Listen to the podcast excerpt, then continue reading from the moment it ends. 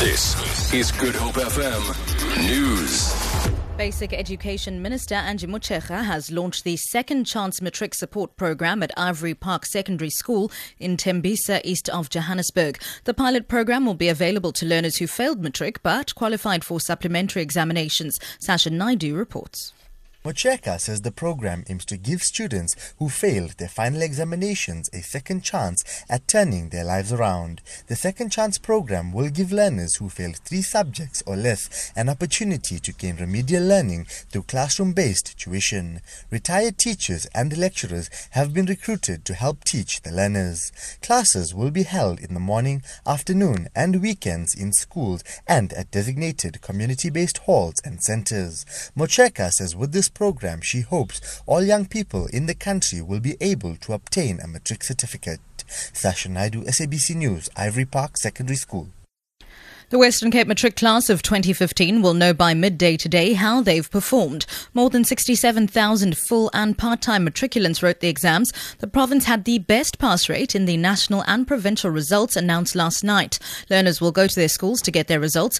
Although this frustrates some learners and parents, the department says it's the best. It's in their best interest. Sipho Hobashe reports. The Education Department says there's a number of reasons as to why results are only available at noon in the province. It says mainly it is to give principals sufficient time to scrutinize them and pick up on any errors. This also allows those who fell short to receive support and counseling. Education M E C Debbie Schouffer is expected to visit Lindertjerk High School in Mitchell's Plain as well as Mfuleni High School near Blue Downs. The results will be available from the Western Cape Education Department website from two p.m. Sipho Hobashe, S A B C News, in George. Dozens of members of the Amadlomo clan of the Abatembu will today gather at the Bumbane Great Place outside Ntata in the Eastern Cape. Topping the meeting's agenda is the process to be followed in appointing the acting king, while Abatembu king Mwelekazi Dalinyebo serves his twelve-year jail sentence. He was convicted of arson, defeating the ends of justice and assault, crimes he committed in the nineteen nineties. The Amadlomo clan meeting will precede two other meetings, which will be held tomorrow and on Sunday. Prince Singaneko Dalinjebo is one of the king's siblings.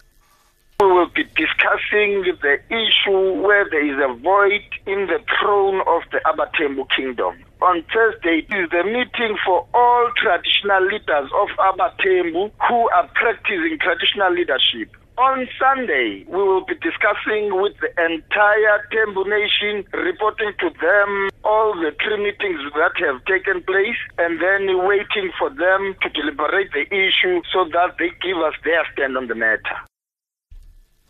And finally, North Korea says it has, for the first time, successfully tested a hydrogen bomb.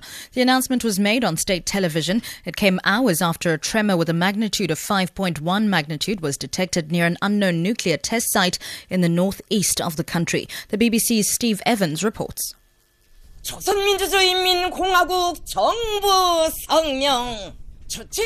North Korea says this test was for a hydrogen bomb, a step up in destructive power from the plutonium used in previous tests.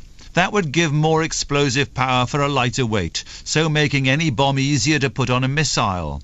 After the previous test in two thousand thirteen, there was widespread condemnation.